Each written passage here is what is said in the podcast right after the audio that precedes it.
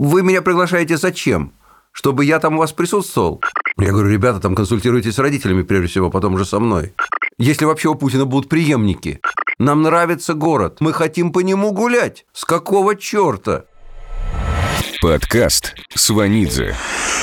Это подкаст историка, журналиста и профессора РГГУ Николая Сванидзе. Меня зовут Иван Панкин. Вместе с Николаем Карловичем раз в неделю мы будем говорить о событиях, которые нас тревожат, о людях, которые нам интересны, а иногда будем спорить о том, что нам не безразлично. Главный упор сделаем на внутренней политике с редкими и только необходимыми исключениями. Абсолютно одобряю ваш подход. Начнем с митингов. Меня, знаешь, что интересует? Э, вот митинги идут, и, скорее всего, они будут продолжаться. Санкционированные и несанкционированные – как вы считаете, будет ли больше народу выходить на улицу с учетом того, что вообще-то заводятся уголовные дела на людей? Я думаю, что в краткосрочном режиме нет. Я даже думаю, что после выборов, после 8 числа, вот эта митинговая активность, она несколько спадет. По конкретной причине. Повод станет менее значимым, менее ощутимым. Потому сейчас все-таки в конечном счете все привязано к выборам. Уже да, это вышло за рамки выборов. Уже выходит по поводу задержанных людей, по поводу заведенных на них административных и в перспективе уголовных дел. Но тем не менее в основе московские выборы. Когда эта тема уйдет, то я думаю, что временно наступит некоторое не то что успокоение, а затишье. Но в перспективе достаточно долговременно это месяцы, скажем так, не годы уже, месяцы, а может быть и недели. На спад не пойдет, а может быть будет даже увеличиваться, потому что эта активность имеет под собой причины, вот повод, о котором я сказал, это выборы, а реально причины значительно более глубокие. И, и более глубокие, чем аресты, и более глубокие, чем задержание. Э, это, я бы сказал, такая межпоколенческая граница, которую власть не ощутила, это ощущение внутренней свободы, которое присутствует у нового поколения молодых людей. Я это чувствую по студентам, по своим студентам. Что говорят? Дело не в том даже, что они говорят. Ничего особого они не говорят. А я просто чувствую их настроение. Оно меняется за вот последние несколько лет на глазах. Еще несколько лет назад это были аполитичные ребята, карьерные. Ну, молодежь всегда карьерная, это нормально. Но они были аполитичные, политика их не интересовала. Политика грязная штука, похрену. Все вообще по барабану не колышет совсем. Кому-то нравится Путин, кому-то не нравится Путин, но это где-то далеко на заднем крыльце, так сказать, их интересов. А сейчас совершенно другая ситуация. Сейчас, сейчас заведенная, глаз горит. Не то, что там меня интересует политика, никто так не формулирует, но по факту это так. Они лезут, они со мной консультируются. Там, Николай Николаевич, а нам идти, не идти? Это вот не сейчас, потому что сейчас у нас лето, занятий нет, а вот э, по опыту прошлого года. Я уверен, что сейчас будет то же самое. И э, я, будучи человеком, в общем, достаточно политизированным, естественно, и профессионально, и в личном плане, я их сдерживаю, потому что у меня я несу ответственность за их судьбы как преподаватель. Я говорю, ребята, там консультируйтесь с родителями прежде всего, потом уже со мной. Помните о том, что у вас вся жизнь впереди, помните о том, что вам там детей рожать или быть отцами там и так далее. Помните? То есть я их сдерживаю, но сдерживаю не так, чтобы охладить их гражданский пыл. Этого не хочу ни в коем случае, потому что мне нравится этот пыл, мне нравятся эти ребята. Я просто напоминаю им о том, что это выбор серьезный, это выбор не детский, это ответственный выбор. Они его должны сделать сами. Ну, вы как члены СПЧ, я часто вижу, что вы сами ходите на митинги. Я сам, хочу, я сам хожу в качестве наблюдателя. Да, в качестве наблюдателя. Я и говорю, как член СПЧ, в общем-то. Вы поддерживаете тех людей, которые выходят на улицу. Вот помните, после задержания Голунова был несанкционированный митинг, на который пришло много людей. Вы там были вместе с Екатериной Шульман. Вот вы поддерживаете этих людей, которые вышли в поддержку Голунова на несанкционированный митинг? Скажем так, я поддерживаю право этих людей выйти на улицы. Если это выход людей невооруженных, безоружных, неагрессивных, вот просто так выйти на улицу и сказать, я против того-то и того-то, я за то-то и то-то, имеет право, на мой взгляд, каждый гражданин страны и в, в любом количестве. Потому что это право оговорено Конституцией Российской Федерации. Поэтому в этом смысле, да, я их поддерживаю. Насколько я знаю, вы считаете, что выборы в Мосгордуму, которые вот в начале сентября состоятся, они уже дискредитированы. В чем это заключается? В чем дискредитированы? Как? На них не идти вообще? Объясните. Нет, я в этом смысле рекомендаций не даю политических. Идти, не идти – это личное дело каждого. Я хожу на все выборы. Но я знаю людей, в том числе очень мне близких, которые не ходят на эти выборы. И это тоже их личное дело. Я не могу, честно говоря, как я считаю, быть политическим журналистом и не ходить на выборы. Но это профессиональная дисфункция, получается. Это неправильно. Я хожу. Но почему выборы дискредитированы? Потому что они уже по факту не репрезентативны Туда попадут люди, в любом случае, кто, кто бы ни был избран в Мосгордуму, это будут далеко не все люди, которые имеют на это право и которых выбрал бы народ. Значит, иначе говоря, это будет не представительный орган, это будет орган искусственно сформированный, а потому я считаю, что выборы в значительной степени дискредитированы. Вы знаете, о чем хочу поговорить? О Собянине. Я помню, мы с вами как-то говорили, но не у микрофонов про Собянина. А вообще, как его оцениваете как менеджера? Как менеджера я его высоко оцениваю.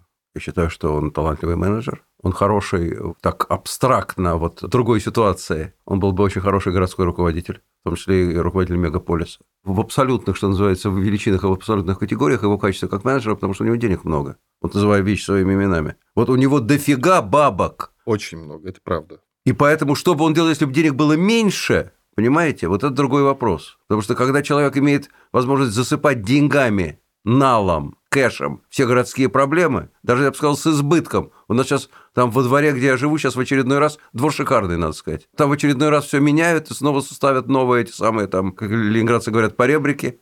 Да сколько можно? Ну, понимаете, сколько денег в городском бюджете? Дай бог каждому городскому бюджету десятую часть тех возможностей, которые есть у Сергея Семеновича. Мы бы тогда оценили, если бы у него было меньше денег, мы бы тогда оценили более адекватно, более точно его менеджерские качества. Потому что когда деньги без счета, так, в общем, много кто справится. Тем не менее, как мне кажется, по направленности своей, так сказать, городской, чисто административной деятельности, он человек способный.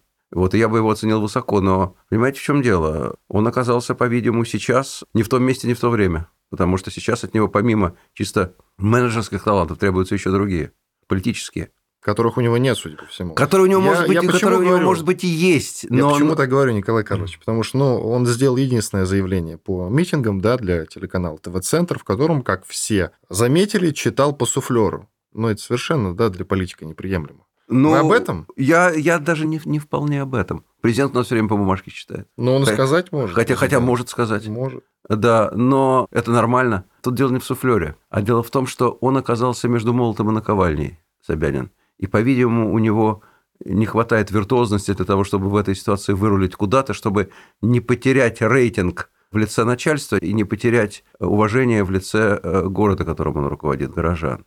Вот между городом и начальством он никак не может вырулить. Потому что, с одной стороны, требуется полное, беспрекословное подчинение и абсолютная политичность. Подчинение всем решениям, которые принимаются, в том числе силовым. А с другой стороны, люди от него хотят другого. Сергей Семенович, ты, ты наш руководитель, ты, ты городской глава. Почему ты нас винтишь? Скажи, чтобы нас не винтили. Мы против тебя в начале всего этого ничего не имели. Нам нравится город. Он стал веселым, он стал милым и красивым. Но мы хотим по нему гулять. Это же не аквариум, на который смотрит сквозь стекло. Мы по этому красивому городу хотим иметь право гулять. Там и тогда, где и когда мы этого хотим. А нам не дают. С какого черта? Вот какие претензии к нему, и он не может ответить на эти претензии. Потому что он ориентируется, как каждый руководитель, городской, региональный, не на людей, а на начальство. С оглядкой на, на отставку. Да не просто с оглядкой. С оглядкой, во-первых, на отставку, во-первых, с одной стороны. Во-вторых, я с... на отставку сказал. А я говорю на отставку, а я говорю на отставку. Э, ну, я вас, тем не менее, понял так, как я считал нужным. Ну, да. нормально. С одной стороны, на отставку, с другой стороны, на, на повышение. Каждый начальник, бои... с одной стороны, боится понижения, и отставки, с другой стороны, хочет повышения. Собянин, я напомню, до недавнего времени, и до сих пор, кстати, никто его не исключал из этого списка, котируется как один из возможных преемников Путина. Вы так не говорите, а то он из этого списка да, может я вылететь. Не, не первый, кто об этом говорит. Нет, вы же и знаете, да, только назовешь Знаю, имя, все. да, но это, тем не менее, известно, это не бином Ньютона. Если вообще у Путина будут преемники, я не исключаю и даже, я бы сказал, считаю, что преемников у него не будет. Ну, хватит. Таковых. Вы что, считаете, что перепишет Конституцию опять? Что э, не знаю. Я не знаю, это особый разговор отдельный. Я готов, готов его поддержать, но, но потом, сейчас мы просто потом. о другом говорим. Да. Поэтому у него очень высокие амбиции, у Собянина. И очень высокие амбиции, и очень большие страхи и опасения. И, к сожалению, они его связывают по рукам и ногам. Поэтому сейчас я думаю, что... Знаете, у начальства ведь, вот у того же Путина, у него взгляд здесь такой. С одной стороны, э, там губернатор, мэр, ну, в данном случае это мэр, он же губернатор, потому что Москва – это федеральный субъект – у него взгляд такой, на самом деле нормальный взгляд. С одной стороны, должен меня слушаться. Я тебя снимаю, я тебя назначаю, тебя повышаю. Ты мой, ты кукла моя, я твой Карабас-Барабас. Но, с другой стороны, если этот человек не популярен, на кой он ему нужен? Зачем Путину нужен непопулярный абсолютно руководитель? Он ему довериться не может. Он все время будет разгребать за ним грязь и проблемы. Ему все время будут на него жаловаться. И сам человек будет все время жаловаться, ничего не могу поделать, я не популярен. Ну, виноват, не популярен, тогда, тогда уходи дай дорогу популярному, который будет, соответственно, более эффективно выполнять мои указания. Поэтому тут э, очень сложная задача у любого человека, в том числе у Собянина, который ходит под начальством с одной стороны, а с другой стороны вроде как считается публичной фигурой. Ну, коротко тогда, вся эта история с непопулярностью бьется с Дмитрием Медведевым. Понимаете, он тоже вроде как в народе совсем не популярен. Понимаете, однако он сидит и президент его назначает по-прежнему, и вроде как убирать не собирается. Премьер-министр – это не публичный политик, это менеджер. Это топ-менеджер. Премьер-министру, если это не британский премьер-министр, который реальный глава государства, а российский премьер-министр, ему не обязательно быть популярным. Совсем. Вообще этого от него не требуется. Популярным должен быть президент, а премьер-министру не требуется быть популярным. Мало того, я больше скажу, в данном случае, если речь идет о премьер-министре, непопулярность Медведева – это его сила – был бы он популярен, я думаю, до него давно бы Путин косо смотрел. А он не популярен, и этим он Путина устраивает. Прям как, знаете, Сталин и маршал Жуков сейчас такое сравнение Ну, я думаю, что Дмитрий Анатольевич польстило бы сравнение с маршалом Жуковым. Ну, я ладно. не знаю, как Путину польстило бы сравнение со Сталином. Думаю, что едва ли. Ну, оно иногда напрашивается. Я не то чтобы хочу так думать, да, потому что вот эти все разговоры про 1937 год, они мне не нравятся. Мне тоже. Я а, считаю, что да. они очень сильно избыточны. Это правда, действительно. Но временами напрашивается, и все, как бы, я думаю, Некоторые параллели есть. Вот, да. Причем э, напрашиваются со всеми советскими лидерами, начиная от Ленина, э, там же Сталин, там же и Хрущев иногда, без шуток. Иногда и Брежнев, судя по тому, сколько уже Владимир Владимирович почему-то не отпускает власть. Я вот про это.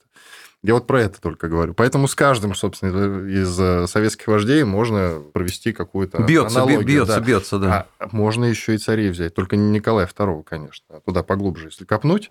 Про тех говорю, кто считал главными... Николая II не будем брать, чтобы настроение не портить. Ну, это ни, правда. Ни, ни Владимиру Владимировичу, ни себе. Тех, кто считал, что главные союзники России – это армия и флот. Я, я вот а, в этом смысле, да. Да, поэтому много. Но это, в принципе, при всем уважении к Владимиру Владимировичу, серьезно. Студия подкастов «Подтекст». Как вы считаете, почему все-таки не досчитались подписи многие кандидаты?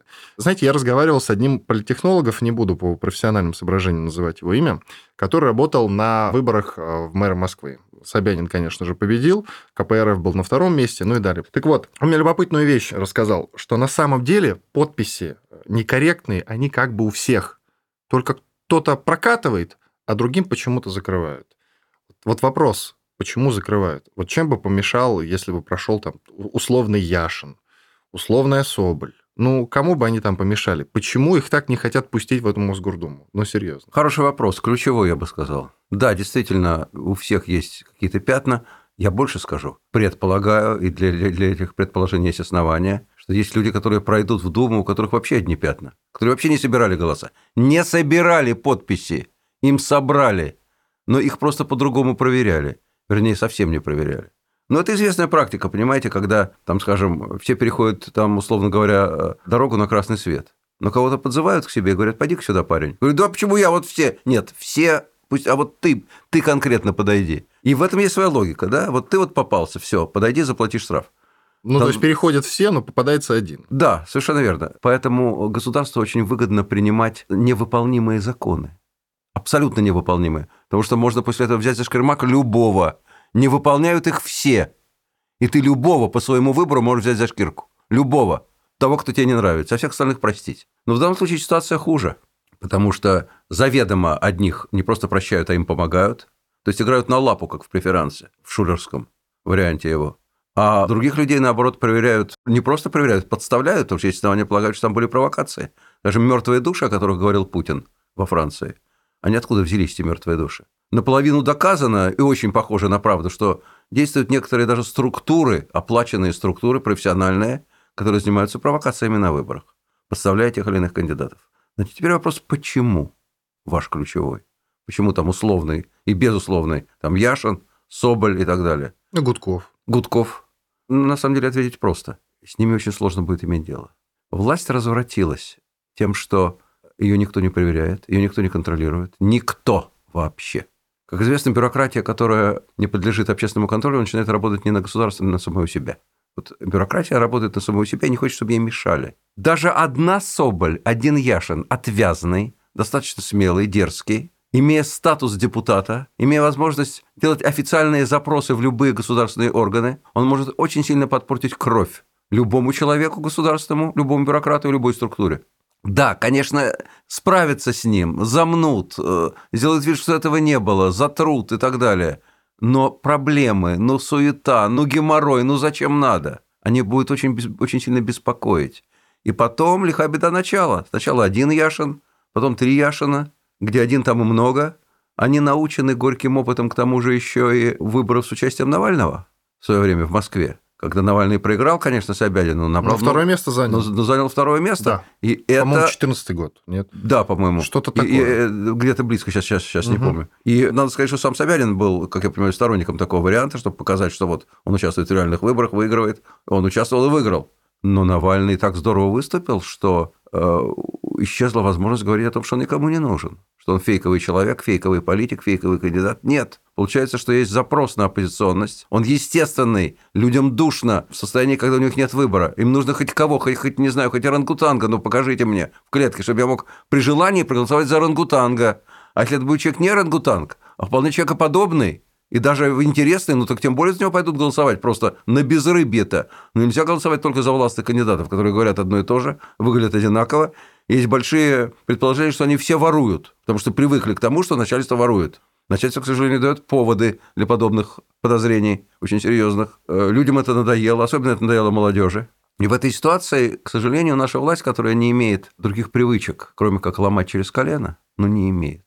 Она не имеет бороться на открытых выборах она не умеет заниматься реальной публичной пропагандой своих взглядов. Реальной, не безальтернативной, когда гонят тебя по одной и то же по всем федеральным каналам, и потом одного человека зовут, чтобы он говорил что-то другое, топчество всей студии. Это не то. А вот ты попробуй действительно в альтернативной ситуации, в конкурентной среде протолкнуть, проагитировать за то, что ты делаешь, защитить то, что ты делаешь за последние годы.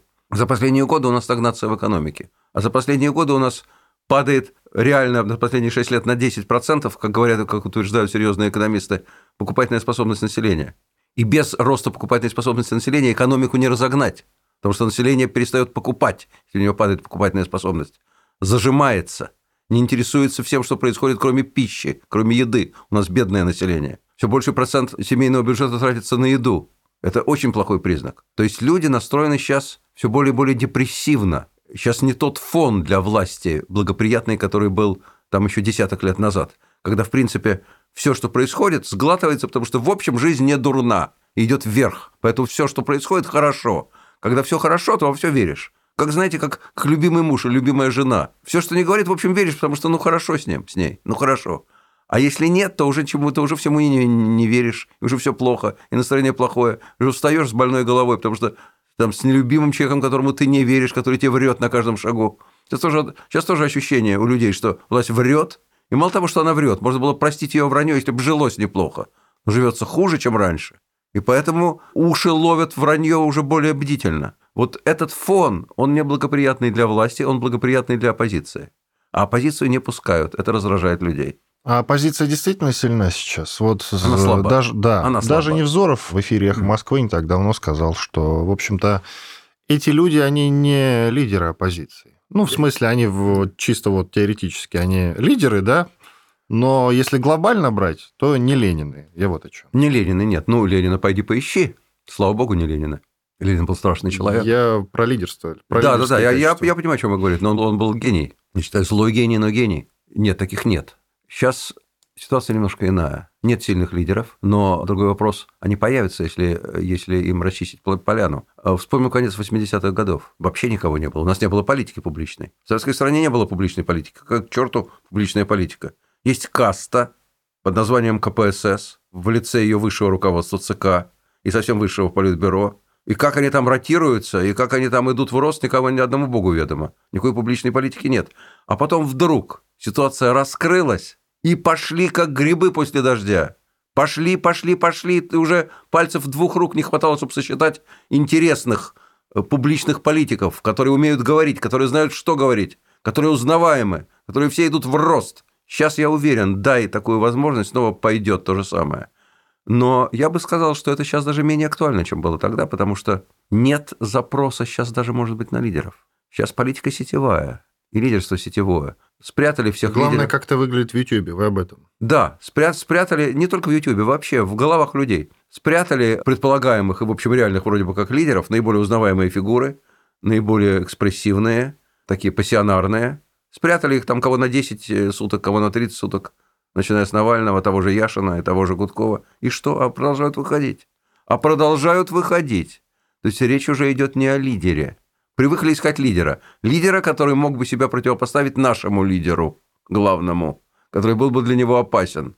Главное, чтобы вовремя найти такого человека и обезопасить себя от него. Нет такого человека. Нет, но он и не обязателен.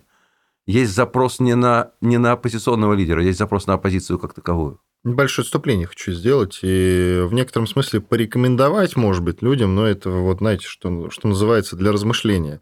Тут разговаривал с своим знакомым а, Пашей Прениковым, журналистом. Он любопытную мысль мне сказал, что, конечно, он сочувствует кандидатам, да, и он за людей, которые выходят. Но вот в чем любопытный момент. Можно же не идти на несанкционированный митинг с учетом того, что там тебя, вероятнее всего, повяжут и отправят сами знаете куда, и возьмут что? Самое любопытное, возьмут штраф. А штраф там от 15 до 30, кажется, тысяч. Да, может быть, может быть и больше. Может быть и больше. Да. Вот э, почему бы эти деньги не отправить, например, друзья, почему бы эти деньги не отправить, например, там, на помощь политзаключенным, условно говоря, да? Ну или помочь э, там, фонду доктора Лизы, Фидермейсер, Дом с маяком, кажется, называется, Лида Маниава, который курирует. Вот. Может быть, и им стоит помочь, или еще кому-нибудь на эти деньги. То есть сделать какое-то полезное дело. Я вот, собственно, это такая небольшая призывалочка с моей стороны. Может, а ходить на санкционированные митинги. Вот состоялся митинг на Сахарова, он собрал э, что-то там 100, что ли, тысяч, около 100 тысяч людей. Ну, то есть это больше, чем те митинги, Вы которые имеете в виду проводил. какой, какой Э, День митинг? флага.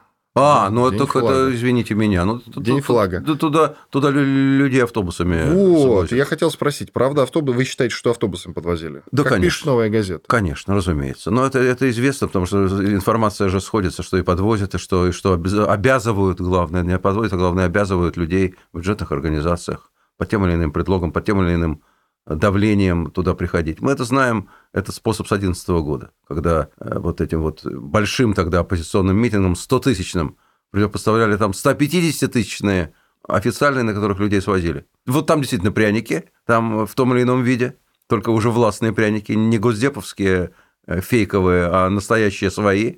И там, может быть, там петь Лепс, там кто угодно, но ходит не на Лепса. Хотя кто-то может прийти и на Лепса, конечно. В основном люди приходят, потому что их обязывают прийти или свозят. Но это сейчас не имеет того смысла, который э, в этом был в 2011 году, на мой взгляд, эти вещи. Потому что разные люди.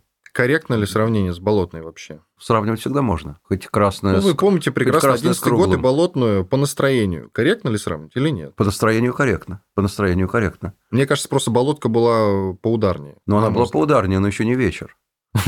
Вот, может быть, до этого и дойдет. Власть э, с этим разбирается, на самом деле, не менее экспрессивно, чем на Болотной. А с последствиями, может быть, даже в конечном счете более жесткими. Потому что там все-таки разбирались с людьми, которые реально выходили там, э, проявляли активность, а сейчас берут вообще всех, кого не попадя. Настроение людей сейчас более такое, я бы сказал, глубинное, более собранное, более ответственное, чем было на Болотной. На Болотной было много идеализма. Вот сейчас мы выйдем, и власть рухнет эта противная, рухнет к нашим ногам, потому что ну, не может же она не рухнуть, когда мы все, взявшись за руки, здесь собрались 100 тысяч человек, а у нас в стране 148 миллионов.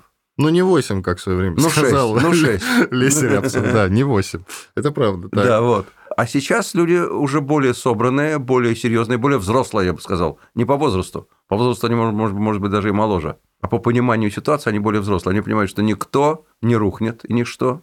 Никто перед ними не ляжет. Если с ними начнут даже как-то договариваться, скорее всего, соврут. Как это было тогда, когда что-то наобещали, потом взяли все обратно, когда, когда полностью почувствовали, что власть в их руках. И сейчас поводы более серьезные. Тогда это был такой бунт очкариков из среднего класса, которые были недовольны рокировочкой э, в высшем звене нашего руководства, считали, что их обманули. Сейчас корни более глубины. Это тоже есть. Вот это обман постоянный, это постоянное вранье, это все есть, но он сопровождается теперь другими вещами. Тогда, после этого еще был Крым, который очень много э, нейтрализовал в негативных общественных настроениях. Теперь синдром Крыма угас, ну просто истощился объективно. Насколько можно восторгаться по поводу Крыма, даже тем, кто реально по поводу него восторгался. Да, Крым наш, но что дальше-то? Дальше жизнь продолжается. На хлеб не намажешь к тому же еще, а на хлеб хочется мазать.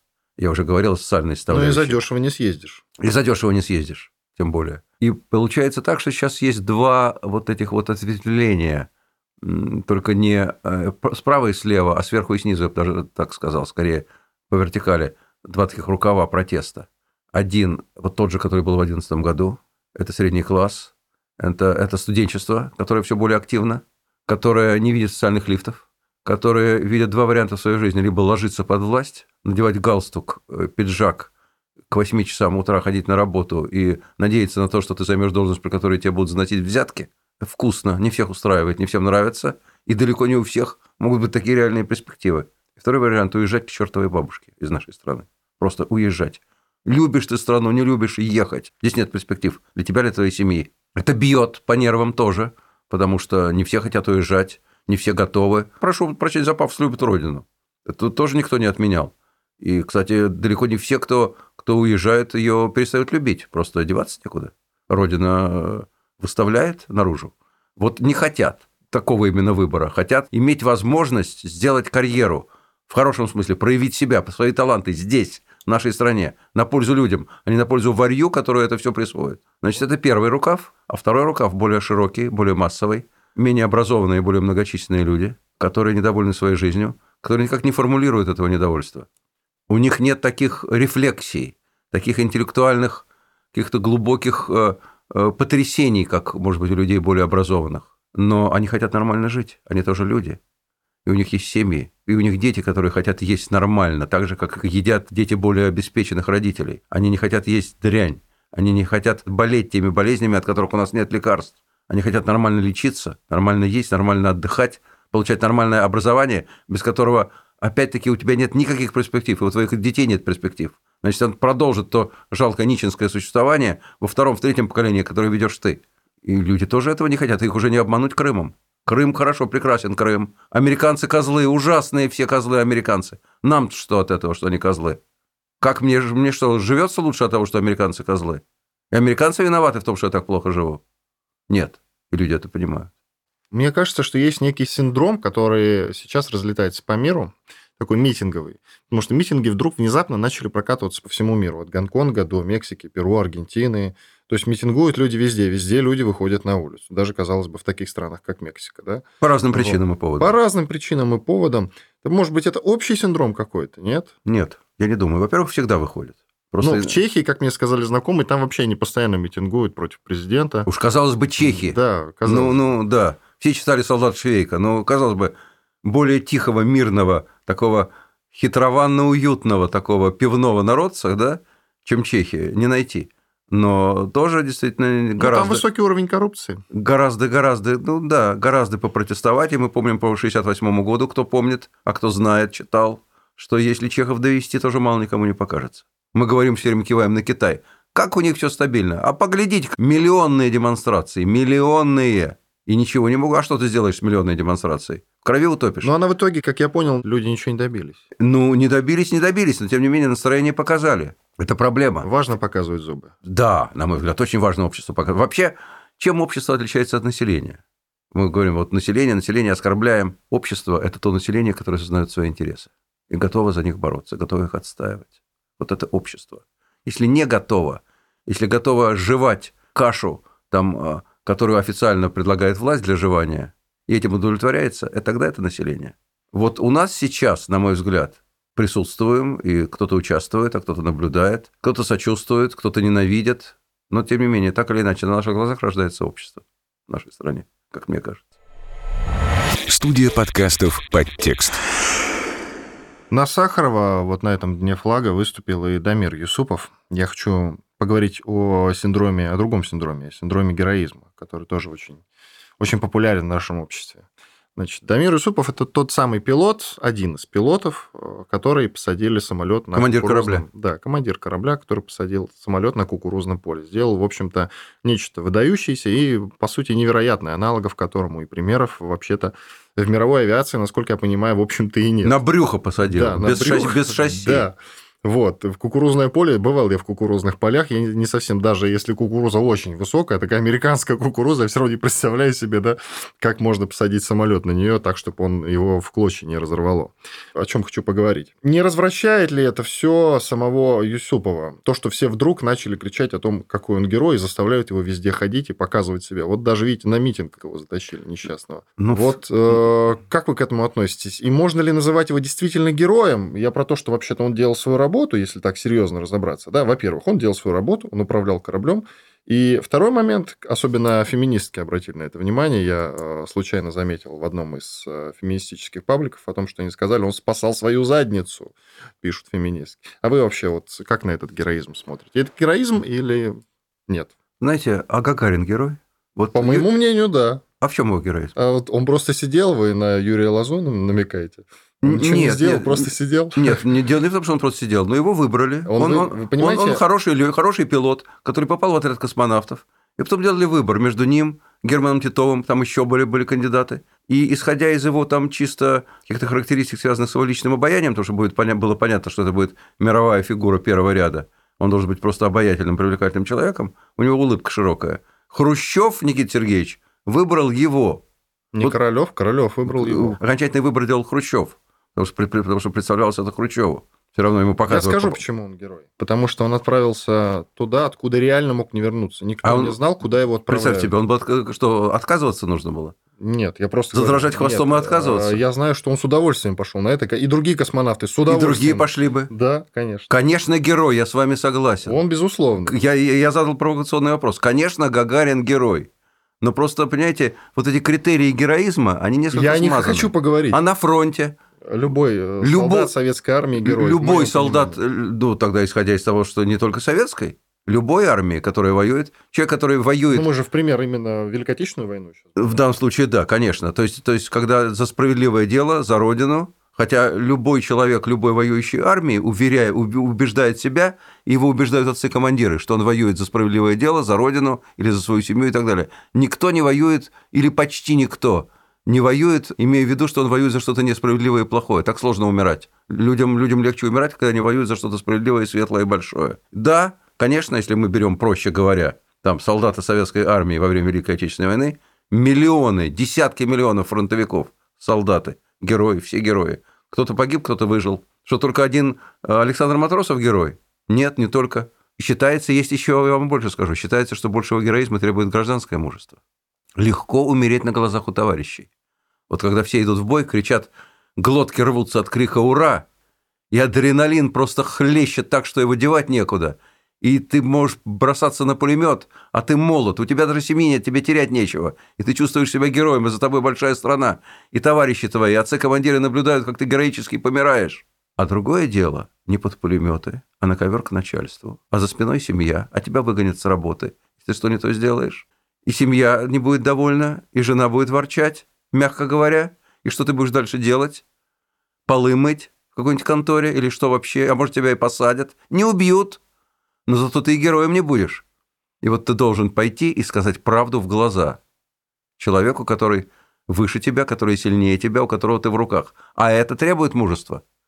Вот поэтому считается, что на самом деле гражданское мужество, такое тихое, никому не заметное, оно выше боевого. Вот это вообще это очень сложный, интересный и, и очень долгий разговор. Возвращаясь к Дамиру Исупову, конечно, он герой. Конечно, он герой. Он очень красиво сделал. Он герой или просто профессионал? Он высокого класса профессионал, который проявил свой профессионализм в экстремальной ситуации, и в этом есть героизм. Я бы в этом сказал. есть героизм. Ну хорошо. А то, что его затаскали в власть, вот ну это и... очередная попытка власти, знаете, вот э, взять кого-то из толпы, кто сделать героем, сейчас, сделать да. героем. Спортсмен. Потому что это играет на, им на руку. Все пофигу, будь то девочка-фигуристка, которая там 16 лет, и которая хорошо э, четверной тулуп там прыгает, или это летчик, который действительно спас людей. Естественно, спас себя, разумеется, в том числе. Если бы люди погибли, то он бы погиб вместе с ними. Он спас людей. У него хватило мужества, хватило воли, хватило мастерства, хватило нервов взять себя в руки и сделать вот эту виртуозную ту штуку, фокус этот показать, действительно, посадить самолет на брюхо в поле, без вышедших шасси. Фантастика. Ну, конечно, герой. А власть, конечно, заинтересована в том, чтобы его э, сделать своим символом. То есть нарочно использовать его. Ну, конечно, разумеется. Я обещал, в общем-то, немножко говорить о международной политике, но это не столько международная политика. Мы уже немножко даже поговорили про Гонконг, чуть-чуть, напоминаю. Но это все При- все-таки в плоскости Зачтите, наших поставьте, проблем. галочку, поставьте галочку. Это, Это в плоскости наших проблем все равно. А в плоскости наших проблем и другой момент. На саммите G7 всерьез обсуждают расширение саммита до G8 э, за счет включения туда России. Вот, собственно, но для этого что нужно сделать? Для этого нужно закрыть глаза. Когда тебя 7, пара глаз становится значительно больше, и за всеми глазами не уследить. Да, а там на что надо закрыть глаза? Конечно, ну, на Крым как минимум, да, на проблемы на Донбассе и так далее, и так далее, и так далее. В общем-то, как вы считаете, возьмут ли нас, вернут ли нас э, в G8, и надо ли нам это, что нам этот вообще G8, G7 дает? Дает ли что-нибудь? Сложный вопрос, потому что поставили эту проблему, как известно, Трамп и Макрон. Значит, Макрон сейчас... Наши главные друзья. Э, Ну, посмотрим, кто там дру- друзья. Э, Макрон э, претендует на европейское лидерство, потому что стареет, болеет и постепенно уходит госпожа Меркель. В Англии есть такой фантастический человек, как Джонсон, но на что он пока может претендовать. То есть на определенную, конечно, не такую, как у нас, но такую европейскую изоляцию Британии. Ну, на мой взгляд, это просто эксцентричный политик, не более. Человек, которого, судя по всему, током ударило, ну, если судить по его прическе. Ну, как его можно всерьез воспринимать как политика? Посмотрим. Мы не знаем, кого можно всерьез воспринимать. Подождем, я бы пока не давал оценки. Человек он яркий. И англичане не идиоты, если его, Человек выбрали, если, если его выбрали лидером консервативной партии, Иван. Консервативный, заметьте. а у них нет кадров, самопри- Николай Карлович. А он более-менее опытный человек, он Министерство иностранных дел руководит. Согласен. Посмотрим. Макрон претендует на европейское лидерство. Молодой, яркий э, лидер Франции, не на минуточку, Франция не последняя европейская страна. Значит, он что-то сказанул. А, Посмотрим, какие потом будут последствия того, что он сказал. Трамп, вообще, на мой взгляд, то, что говорит Трамп, не имеет никакого отношения к делу. У Трампа слова и дела находятся в разных плоскостях. Язык у Трампа не для того, чтобы говорить то, что он думает, а для того, чтобы сказать то, что ему в данный момент кажется выгодным. В тот момент ему показалось выгодным и приятным боднуть э, Обаму, которого он не любит.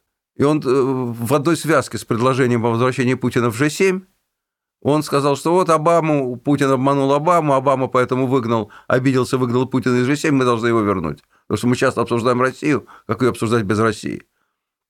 Я не думаю, что это разговор конкретный, потому что условия, которые ставятся, вы правильно упомянули, Крым и Донбасс, эти условия невыполнимые.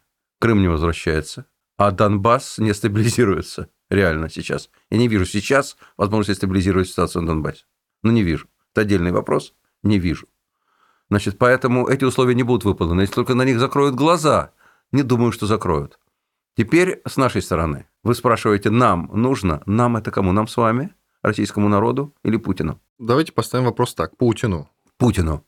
А Путину выгоднее торговаться. Путина выгнали оттуда после Крыма и Донбасса. Это обидно, когда тебя откуда-то вы... а Даже если тебе там не интересно, все равно обидно, когда выгоняют. Не обидно, когда сам уходишь. Когда показывают на дверь, это обидно. При- Перестали приглашать. Значит, теперь, если снова начнут приглашать, это приятно. Это дает возможность выбора. Знаете что, ребята, вы мне показали на дверь, теперь вы меня зовете. Может, теперь я подумаю, соглашаться мне или нет. Это тоже позиция, и позиция выгодная. Над ним не капает. Значит, если вы меня приглашаете, зачем? Чтобы я там у вас присутствовал, дверь открывал вам при входе и выходе, или чтобы я участвовал в принятии решений. Давайте обговорим, в каком качестве вы меня приглашаете и почему вы меня приглашаете. То есть он может торговаться, он может сделать это темой, он умеет это делать, это его фишка, привлекать к себе таким образом внимание, и правильная фишка, хорошая. Он это сделает. Если ему дадут возможность поторговаться, он не будет соглашаться и не будет отказываться. Он будет торговаться. Нужно ли нам это? Да, нам это в конечном счете нужно. Потому что как бы мы сейчас не валяли дурака и не говорили, что фигня вопрос, подумаешь, у нас много площадок. Какие у нас площадки? Ж-20? Клуб 20, но он и был. Одно другому не помеха. На большой семерке, а с нами она становится восьмеркой, была восьмеркой, обсуждаются вопросы, которые всем важны. Это вопросы мироустройства. Они обсуждаются в клубе ведущих мировых лидеров. И почему бы нам в этом не поучаствовать? Это что, плохо? Нет. Это неплохо. Это в любом случае не помешает. Конечно, не помешает. Поэтому вопрос, нужно ли нам это? Да, нам это, конечно, нужно. Студия подкастов «Подтекст».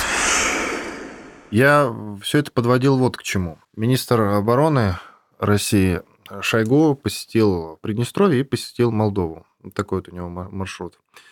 Вроде как, насколько я понял, в Приднестровье собираются утилизировать э, знаменитый склад э, с боеприпасами, наконец-то, который там находится, он принадлежит России. С другой стороны, речь идет о том, что миротворчество в Приднестровье российское, оно сохранится. То есть наши миротворцы продолжат там существовать. С Донбассом будет та же история, что с Приднестровьем, и Приднестровье также останется в том состоянии, в котором оно есть.